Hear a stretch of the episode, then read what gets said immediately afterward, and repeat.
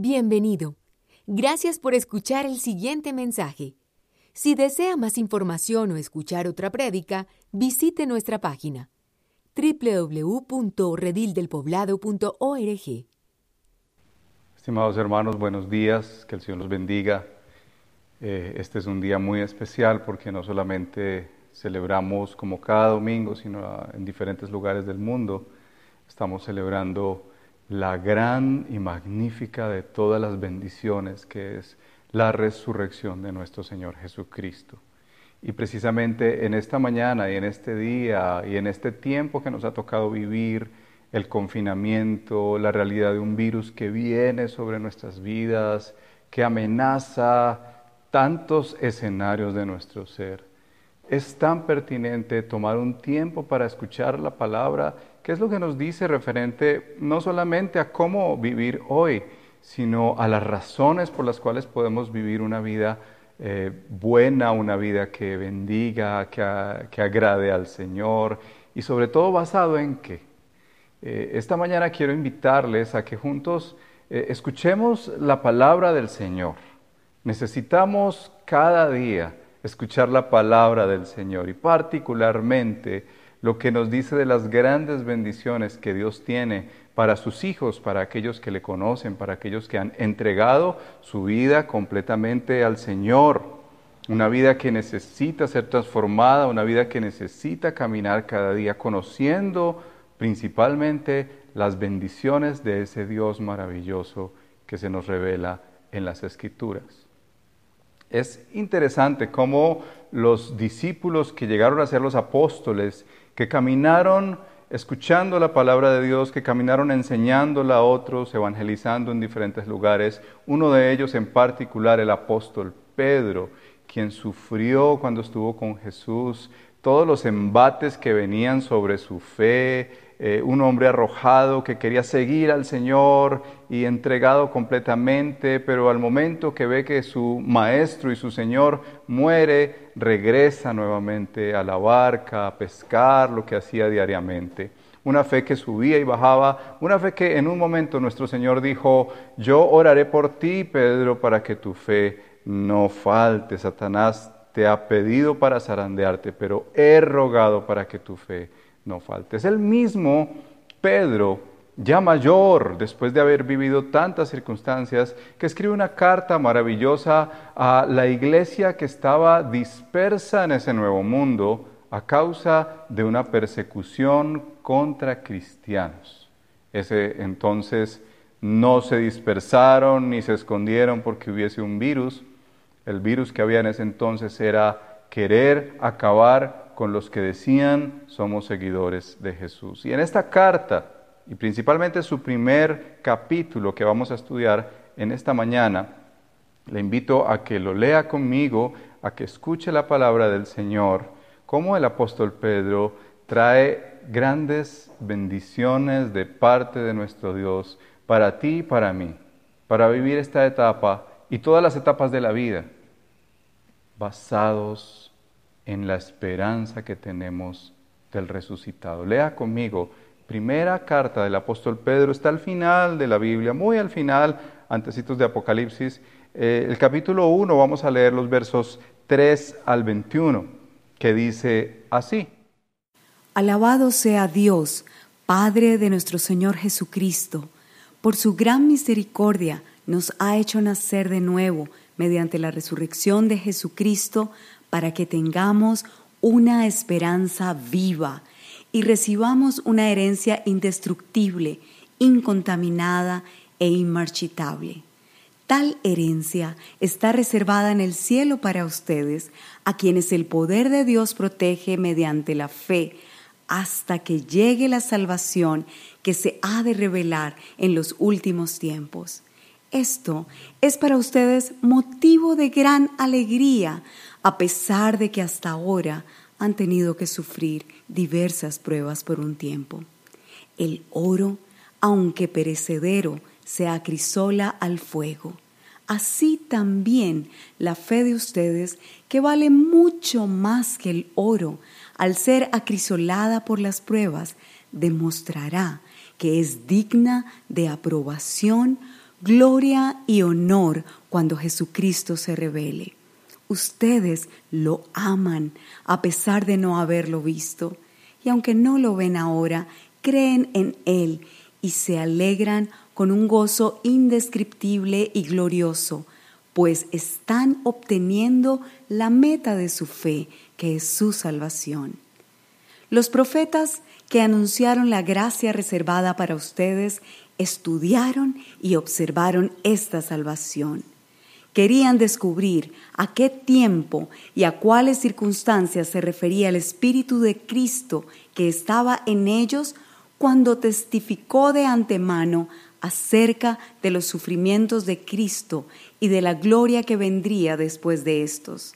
A ellos se les reveló que no se estaban sirviendo a sí mismos, sino que les servían a ustedes. Hablaban de las cosas que ahora les han anunciado los que les predicaron el Evangelio por medio del Espíritu Santo enviado del cielo. Aún los mismos ángeles anhelan contemplar estas cosas. Por eso, dispónganse para actuar con inteligencia, tengan dominio propio, pongan su esperanza completamente en la gracia que se les dará cuando se revele Jesucristo.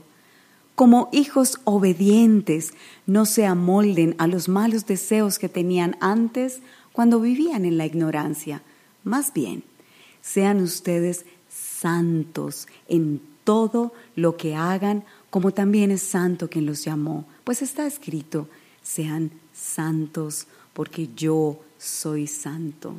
Ya que invocan como Padre al que juzga con imparcialidad las obras de cada uno, vivan con temor reverente mientras sean peregrinos en este mundo. Como bien saben, ustedes fueron rescatados de la vida absurda que heredaron de sus antepasados. El precio de su rescate no se pagó con cosas perecederas como el oro o la plata, sino con la preciosa sangre de Cristo, como de un cordero sin mancha y sin defecto. Cristo, a quien Dios escogió antes de la creación del mundo, se ha manifestado en estos últimos tiempos en beneficio de ustedes.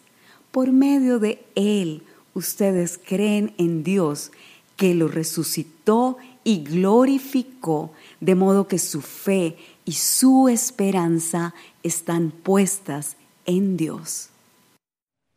Yo quiero invitarte a lo siguiente. Ya estamos en 4 semanas, este es el 4.º domingo que nosotros predicamos desde la virtualidad. No sé cómo está tu tiempo en casa, no sé cómo estás enfrentando esto, si estás solo o acompañado de otros en casa, con tus hijos, con tus padres, con hermanos, con familiares.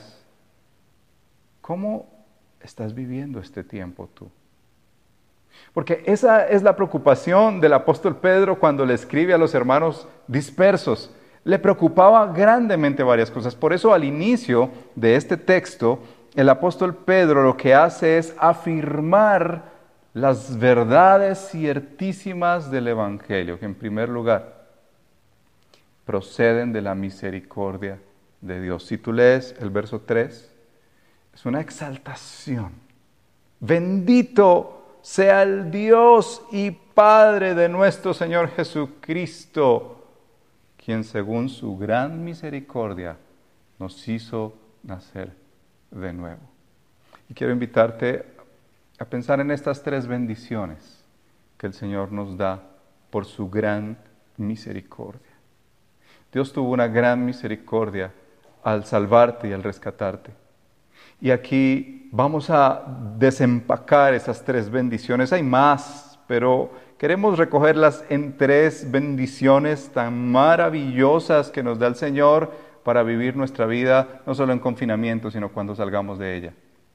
Que por cierto, alguien dijo que tal vez en este tiempo es mucho más fácil vivir la fe que cuando termine toda esta pandemia. 3 bendiciones muy importantes en este día de resurrección. La primera es que nos ha hecho nacer de nuevo para una esperanza viva. La primera bendición que nos da el Señor por su gran misericordia es que nos ha hecho nacer de nuevo para una esperanza viva. Y muchas personas nos hemos preguntado qué es eso de nacer de nuevo. De hecho, un hombre muy intelectual se acercó a Jesús y le preguntó, ¿cómo así? ¿Qué nacer de nuevo? ¿Tengo que volver al vientre de mi madre?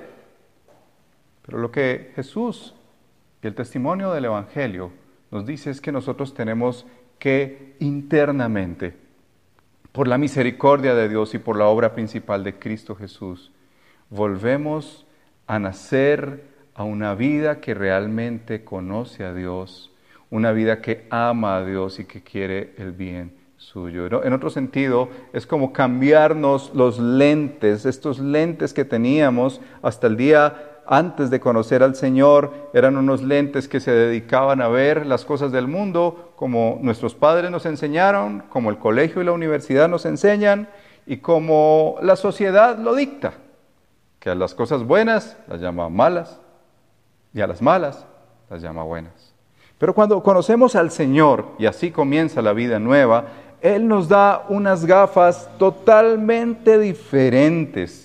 Y nacer de nuevo es tener una visión de acuerdo a la palabra de Dios, una visión de acuerdo a la cosmovisión de Dios. Y lo que nos dice el apóstol Pedro en la palabra hoy es que la primera bendición es que Él nos ha dado una vida nueva, una manera nueva de ver la vida, y es a partir de una esperanza que tenemos, no en algo, sino en alguien.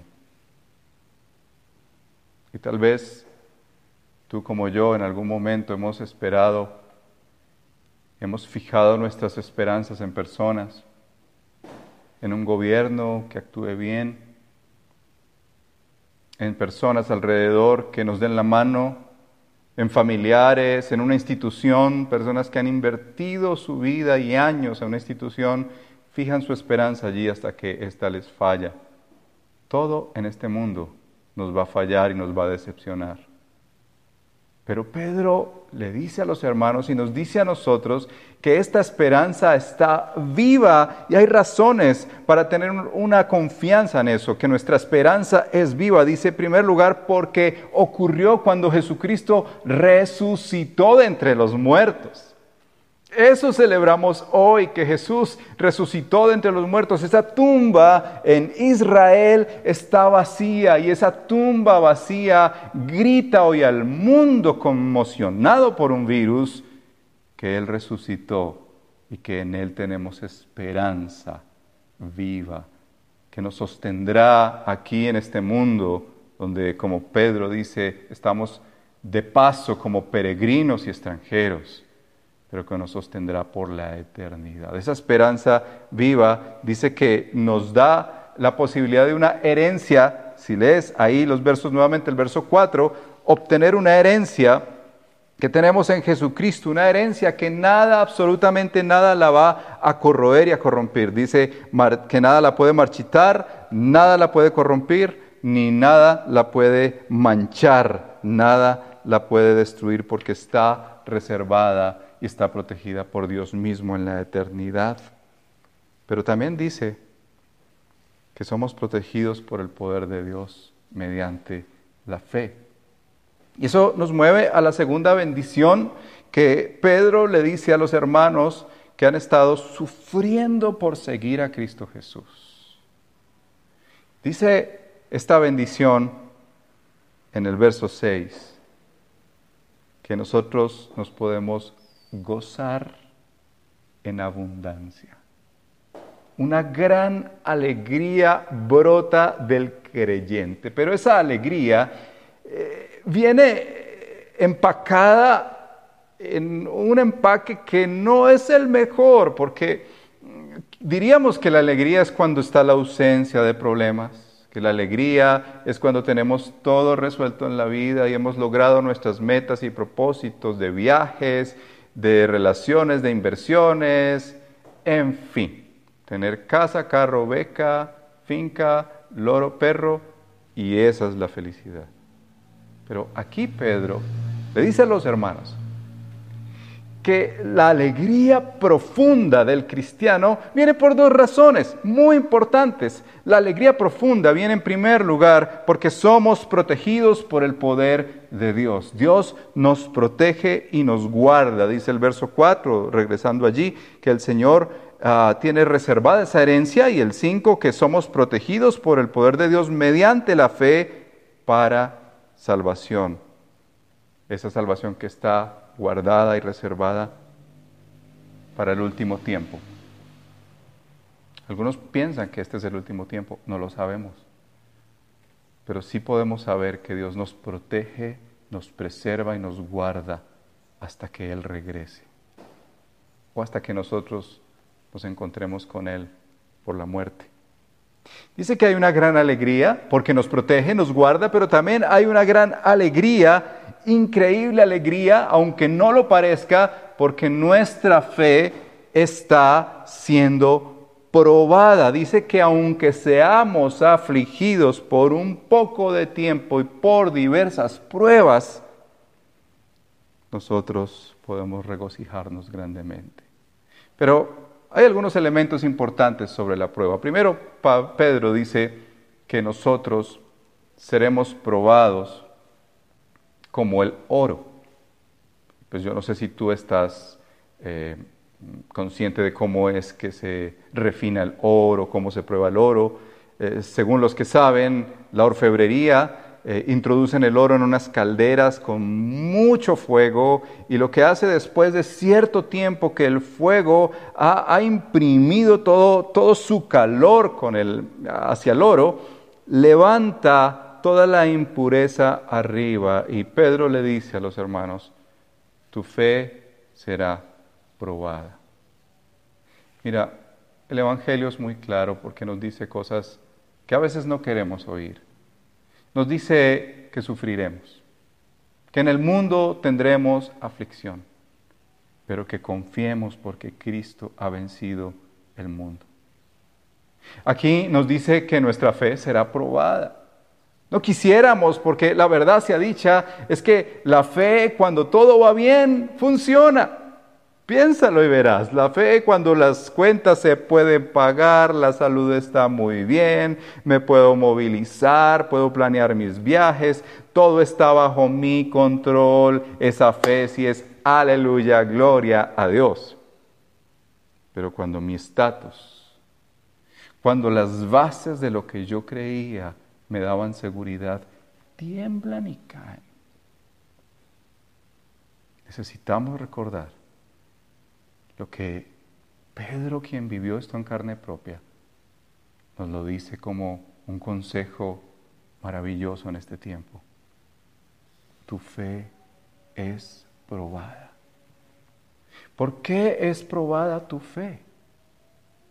Pedro dice aquí que la fe es probada porque es más preciosa que el oro, y más adelante dice que el oro se va a corromper, el oro va a perecer, el oro se va a acabar, pero la fe va a mantenerse intacta hasta el regreso de aquel que es el objeto de nuestra fe, que es Jesucristo. Ahora, quiero dejarte tres razones que yo percibo se nos dicen para probar nuestra fe. ¿Por qué se prueba nuestra fe? En primer lugar, la fe se nos prueba y el fuego, el horno en que se mete la fe, no es un horno físico, son las crisis de la vida, los problemas, las circunstancias alrededor. Eso se convierte en un calor que permite ver que está en dónde está tu fe. Primero, para demostrar si es verdadera o no. La fe es probada, dice Pedro, más preciosa que el oro. Es probada para ver si es verdadera o no. Si tal vez lo que tú has experimentado es cambiar de amigos, los amigos chéveres cristianos, si tal vez tú decidiste ya no ir a la rumba, sino venir a la iglesia, ahora no puedes venir a la iglesia. Si lo que has cambiado es un lenguaje que parece espiritual, las pruebas prueban si realmente tu fe es verdadera o no. El Señor nos ha dejado esto muy claro. No hay otra forma. Así que bienaventuradas las pruebas que empiezan a mostrar en dónde está nuestra fe. En segundo lugar, la fe es probada para demostrar qué tan fuerte está. Si nuestra fe es robusta, si realmente todo lo que pensábamos y decíamos cuando todo estaba bien, se va a sostener cuando todo está mal. Porque la fe muchas veces puede estar raquítica, la fe puede estar anoréxica, estar aguantada de hambre por un tiempo, desnutrida. Y las pruebas nos permiten ver qué tan robusta está nuestra fe. Puedes darte cuenta de eso por la manera en que muchos de nosotros en las pruebas nos hemos volcado a orar, volcado a leer la palabra, volcado a la piedad, porque sabemos que estas pruebas pueden hacernos tambalear. Entonces, bienvenidas, porque nos dejan ver qué tan fuerte y sostenida es nuestra fe en Jesús. En tercer lugar, es probada para ser refinada. Y ser refinada como el oro. Yo no sé si a ti te ha pasado como a mí, que a veces uno cree que está firme en la fe, en el Señor, todo apunta que estoy fijando mi mirada en Cristo Jesús, que a todo le puedo hacer frente porque es el que me sostiene, pero viene la crisis y empiezo a darme cuenta que esta prueba está puliendo, está purificando, me está diciendo no confíes en el hombre. Como dice la Escritura, maldito el hombre que confía en el hombre. No confíes en las riquezas porque ellas son efímeras y te pueden fallar en cualquier momento. No confíes en quien te dice yo te voy a ayudar, que no sea el Señor. Mira qué hermosa es que la prueba refina tu fe y mi fe para que realmente esté puesta en Jesús, en quien debe estar, y no en tantas circunstancias. Mira, en primer lugar, Pedro les da esa bendición tan grande que nosotros tenemos una esperanza viva en Cristo Jesús por la resurrección. En segundo lugar, nos dice que nosotros podemos gozarnos en medio de las aflicciones porque nuestra fe, primero, es protegida por el Señor hasta que Él regrese y en segundo lugar es probada. Nunca lo olvides. Pedro deja muy en claro en los versos 11 en adelante que los profetas anhelaban escudriñar de quién era que ellos profetizaban. Porque Isaías 53 y muchos pasajes de Isaías, Isaías 6, Isaías 9, hablan sobre ese que iba a venir. Y ellos anhelaban en su corazón saber quién era ese que vendría a rescatar. Y dice Pedro, ellos lo anhelaban, procuraban saber qué persona o tiempo indicaba el Espíritu de Cristo, verso 11. Pero ¿saben quiénes más anhelaban eso? Y lo anhelan todavía. Los ángeles. Si tú lees al final del verso 12, dice, cosas a las cuales los ángeles anhelan mirar. Y esto tocó profundamente mi corazón. Porque si tú lo piensas bien, ningún ángel ha llorado clamando la salvación de Cristo.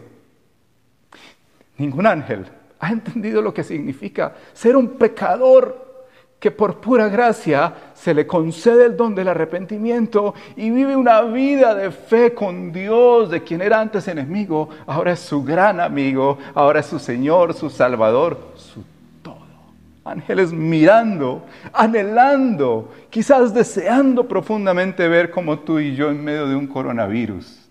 Nosotros decimos, Cristo es nuestro Señor. Nos fortalecemos en aquel que fue a la cruz del Calvario, murió por ti, por mí y resucitó al tercer día. Ellos lo anhelan con todo su corazón. Quieren verlo. Esa expresión, anhelan mirar. Es una expresión poderosa, hermanos. Ellos son espectadores de cómo tú y yo estamos viviendo esta gran bendición de la prueba de nuestra fe, de la protección de Dios, de que tenemos una esperanza viva viva llamada Cristo Jesús. Por eso muchos se saludan los domingos de resurrección. Cristo resucitó. Y el otro responde, resucitó en verdad, porque nuestra esperanza está viva. Nuestra esperanza viva está. Le falta una bendición más. Y esa bendición viene con los versos 13 hasta el final. Cuando Pedro les dice, después de todo esto, después de entender que hay una bendición tan maravillosa en tener una esperanza viva y no muerta, después de darse cuenta el cristiano de que es una bendición ser probado porque el Señor quita impurezas, porque nos recuerda su protección y que hay un gozo indescriptible en confiar en Él y solo en Él.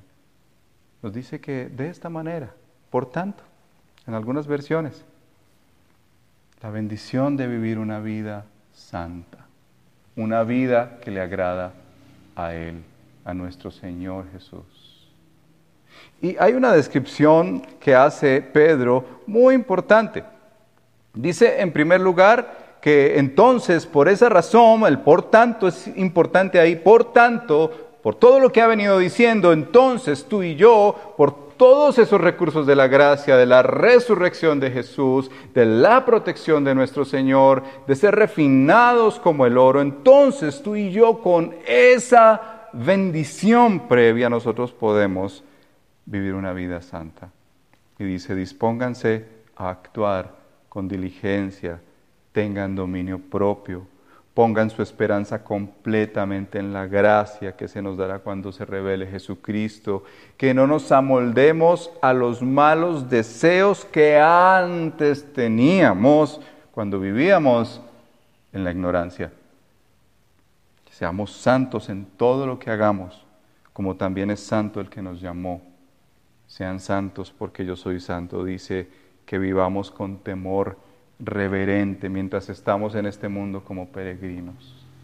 Pedro sabía de las grandes tentaciones que el creyente enfrenta en las pruebas. Pedro sabía que para el cristiano es tan fácil quitar su mirada del Señor. Pero Pedro sabía también que para nosotros es muy tentador en el día a día y en la aflicción y en las pruebas responder como antes respondíamos. Quitarnos las gafas y ponernos las gafas antiguas que nos enseñaron. Y por eso da estas instrucciones tan claras y tan importantes, basados en los recursos de Dios para nosotros, en la esperanza que tenemos en Él, vivamos una vida santa. No sé qué ha sido lo difícil para ti en este tiempo. Si has actuado no con inteligencia, si el dominio propio se ha esfumado, si tal vez tu esperanza está puesta en otras cosas que encuentren la cura, lo cual oramos y pedimos y clamamos al Señor que revista de sabiduría a los científicos y médicos y encontremos una cura pronto, ya. Pero tu esperanza no puede estar ahí. Si tal vez la soledad o el estar tanto tiempo confinado ha hecho que salgan esos malos deseos y esas tentaciones que antes te esclavizaban y te atrapaban. Tal vez estás perdiendo el temor al Señor. Necesitas en este día recordar esta bendición. Es el Señor el que te ha hecho santo. La palabra santo es más que sencillamente, como se nos ha enseñado en la religión tradicional, unos seres de yeso que se les llama santos. La palabra santo se refiere a una persona que está separada, apartada para el Señor. Y no creas que eso es materia de pastores o siervos de iglesia, líderes cristianos. Eso es para todos los cristianos. Somos apartados como quien toma a un grupo de personas que está ahí en el mundo, los sacan y los aparta para que reflejen las virtudes de ese Dios. Alguien ha dicho que es una muy buena pregunta hacerla. ¿Cómo actuaría Dios? ¿Cómo actuaría Jesús en esta circunstancia? Y quiero decirte que está bien esa pregunta, pero la Escritura nos dice claramente cómo actúa un cristiano. No más aquí nos encontramos que se nos invita a actuar con inteligencia. En otras versiones dice que actuar con entendimiento. Mira, este es un tiempo para pedirle al Señor inteligencia y sabiduría, para actuar financieramente, para actuar relacionalmente, para actuar como en la familia. Nosotros debemos movernos a que quizás tener unas agendas y una dinámica saludable para actuar de maneras que agraden al Señor. Dominio propio. Pídele al Señor que su Espíritu Santo, que aquí se narra también, te llene de dominio propio y tal vez necesitas entrar a un ayuno de tecnología esta semana, tal vez necesitas pedirle al Señor, Señor, guárdame porque tengo que trabajar con tecnología, pero eso rápidamente me mueve a asuntos peligrosos para mi corazón, peligrosos para mi integridad. Pon, Señor, el dominio propio que necesito tener. Tal vez la esperanza se te está esfumando y necesitas pedirle al Señor, Señor, ven, Él está aquí contigo, Él está en la sala de tu casa, ven y renueva mi esperanza en ti. Hoy que celebramos el día en que tú resucitaste, renueva mi esperanza en ti, Señor, por favor. Que pueda vivir con temor reverente a ti. Y en esta bendición, Pedro retorna a explicarle a los hermanos, a ti y a mí, ¿por qué nosotros podemos vivir una vida santa? Y mira nuevamente estos versos que dice, verso 18, nosotros sabemos que no fuimos redimidos. Esa expresión redimidos significa que nosotros fuimos liberados o rescatados, pero dice que no fuimos redimidos ni con oro ni con plata, es decir, con algo que aunque es muy valioso en este mundo, nadie ha pagado lo que pagó Jesús por ti y por mí. Y llega al punto precioso de la cruz cruenta de Cristo, porque dice que Él como un cordero sin mancha, y debes recordar o saber que Jesús murió como un cordero sin mancha. Él no cometió pecado. Y el Señor lo hizo pecado para salvarte a ti y para salvarme a mí del infierno, de morir eternamente y estar una vida sin Dios. Y termina así el apóstol diciendo que esto estuvo preparado desde antes de la fundación del mundo. Desde mucho tiempo atrás de que este mundo existiera, Dios en tres personas, el Padre que nos bendijo, que dice el verso 3, el Hijo que vino a morir y resucitó en los versos que leímos, y aquí al final que se nos habla del Espíritu, los tres en una sola deidad, que es nuestro Dios triuno, tenían un plan. Y su plan era que Jesús viniera a salvarte a ti y salvarme a mí de esta vana manera de vivir. Ese plan nada lo ha alterado. Ningún virus, ninguna pandemia en la historia de la humanidad, ningún gran hombre que se haya levantado, tirano, imperio, ha fracturado ni un milímetro el plan maravilloso de Dios en Cristo Jesús. Nada lo va a alterar, nada lo va a corromper, nada puede mover la voluntad de Dios de salvarte y salvarme en Cristo Jesús. Por eso así termina el apóstol Pedro diciendo, por medio de Él y de todas estas bendiciones, somos creyentes, creemos en Dios, que le resucitó de entre los muertos y le dio gloria. De tal manera, hermanos, que tu fe, mi fe, tu esperanza, mi esperanza, están en Dios y solamente en Él. Yo quiero invitarte a orar. Que el Señor, en estos días de confinamiento que se nos han alargado y no sabemos si demore más, traiga estas bendiciones cada mañana a tu vida. Tu esperanza es viva, hermano.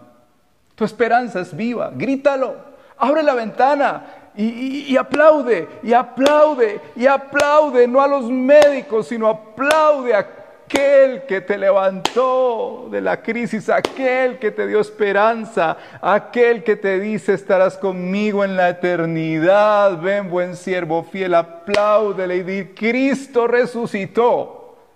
Él vive. Gózate, alégrate profundamente en Él, porque Él te protege, porque Él también te purifica. Por medio de esta prueba, está purificando tu fe, está probando tu fe. Pero vive una vida santa, que le agrade a Cristo, que tú desees agradar al Señor, deleitarlo, con lo que piensas, con lo que sientes, con lo que haces. Que todo esto sea para su gloria y su honra. Oremos. Padre Celestial, yo quiero poner delante de ti a tu iglesia. En primer lugar, quiero orar por la iglesia que tú nos has encomendado pastorear con siervos fieles, siervos dispuestos, pero también siervos frágiles que necesitamos recordar en este día, junto con tu iglesia, Señor, que tú nos has bendecido tan grandemente, que nos diste una esperanza que no está muerta, sino es viva. Esa esperanza está en Cristo, quien regresará. Esa esperanza está en Jesús, porque resucitó hace más de 2000 años y esa tumba vacía.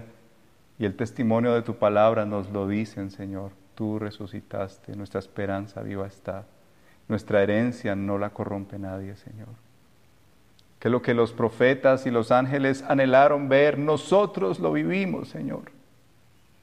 Permítenos gozarnos por eso. Pero que en últimas podamos reflejar tu santidad. En esto de la pandemia, Señor, nosotros confinados necesitamos el poder tuyo para vivir una vida que te agrade, en las decisiones que tomamos, inteligentes, en el dominio propio para decirle a cosas que nos están dañando: no más, en el nombre de Jesús, no más una relación, en el nombre de Jesús, no más confiar en alguien que te va a fallar, no más confiar en las riquezas, no más lo que nos daña. Permítenos, Señor, en este día que recordamos tu resurrección, saber que tú nos has llevado a creer en ti, a ser creyentes, creer en ti, Señor. Creer en ti, creerte a ti, como muchos dicen, pero creer en las verdades ciertísimas del Evangelio, Señor. Que tú nos sostendrás, que tú nos guardarás. Esta prueba pasará y nuestra fe se verá como es. Nuestra confianza en ti, Jesús. Bendice a tu iglesia, Señor, estas semanas. Los bendecimos en el nombre de Cristo Jesús, agradecidos porque tú nos has dado tales bendiciones. Y terminamos juntos diciendo: bendito sea el Dios y Padre de nuestro Señor Jesucristo, por tales bendiciones tan grandes que nos ha dado por su misericordia y amor. En el nombre de Jesús. Amén. Esperamos que este mensaje haya sido de edificación para su vida. Si desea más información sobre nuestra comunidad, visítenos en nuestra página www.redildelpoblado.org.